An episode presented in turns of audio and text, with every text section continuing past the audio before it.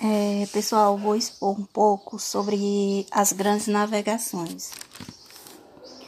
As primeiras grandes navegações contam a história sobre o período em que o Novo Mundo foi descoberto por países europeus, durante o século XV e XVI. É, Portugal era a maior potência do mundo e começou a expandir ao longo do, é, do globo terrestre, pois precisava aumentar suas rotas comerciais a fim de alavancar a economia do país e conquistar mais terras. Outros países da Europa, como a Espanha e a Inglaterra, é, também começaram a investir em transportes náuticos para investigar territórios novos mas isso ocorreu logo após se firmarem politicamente e acompanhar o sucesso dos portugueses.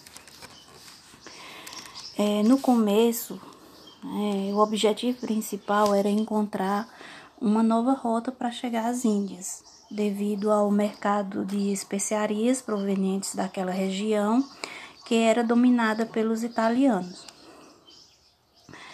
É, com o tempo, o interesse foi ampliado para a conquista de territórios até então não explorado e para a unificação das nações como país sem complicações internas. As jornadas marítimas a que os navegantes se submetiam era perigosa, desconfortável, mas os incentivos da época eram fortes e importantes politicamente e economicamente. É, Portugal é considerado a primeira potência do mundo pela, pelo investimento em tecnologia marítima e pelo domínio das rotas náuticas no início da Idade Moderna. As buscas né, é, por rotas, comércio e produtos novos designaram o início do processo da, de globalização que o mundo passa até hoje.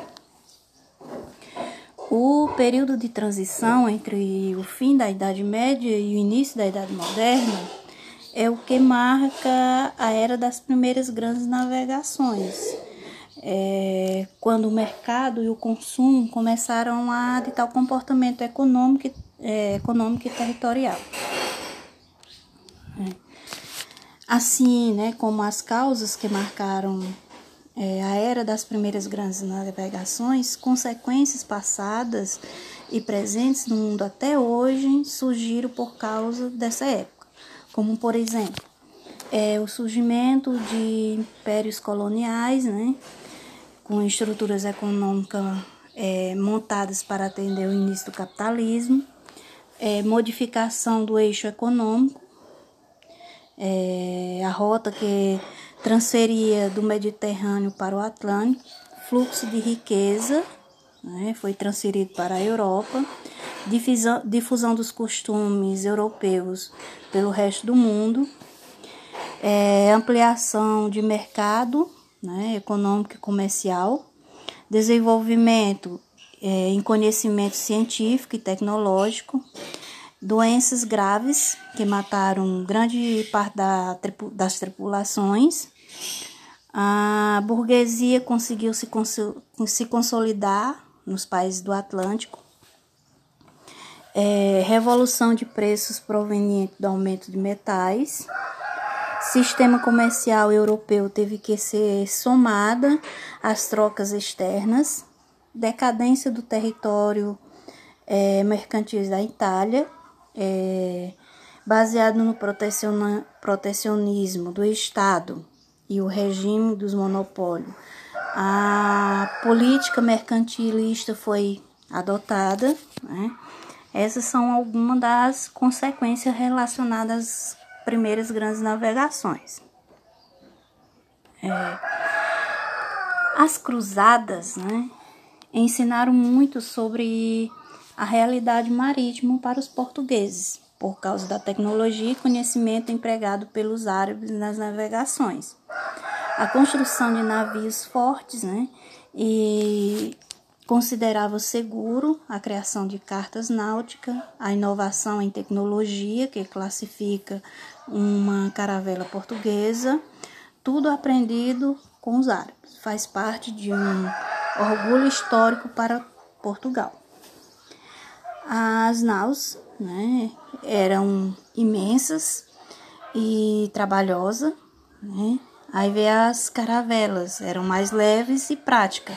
Por isso foram consideradas uma das grandes invenções facilitadoras na era do descobrimento, em que as primeiras grandes navegações predominavam nos mares. Elas eram mais versáteis e flexíveis, pois permitiam um melhor contorno da costa, né, como por exemplo a africana, o uso da bússola e do quadrante também foram dimensões desenvolvidas nessa época. É, na, com as grandes, com as conquistas de território, foi necessário é, um tratado, né? É, o Tratado de Tordesilhas, né? Que foi chamado, teve que ser assinado entre Portugal né, e Espanha.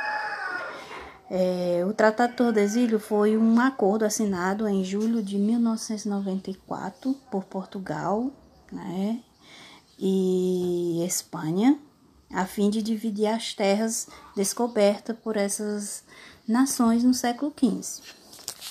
Este tratado consistia em uma linha de demarcação imaginária dos territórios e surgiu como forma de contestação do reino português em relação à pertenção territorial da Espanha. Né? A linha passava a 370 léguas do Cabo Verde, a parte oeste ficava sob posse da Espanha e a parte leste sob comando de Portugal. Né? Porém, né, com o passar do tempo, os portugueses começaram a invadir os territórios espanhóis e o Brasil foi tomando as formas que tem hoje.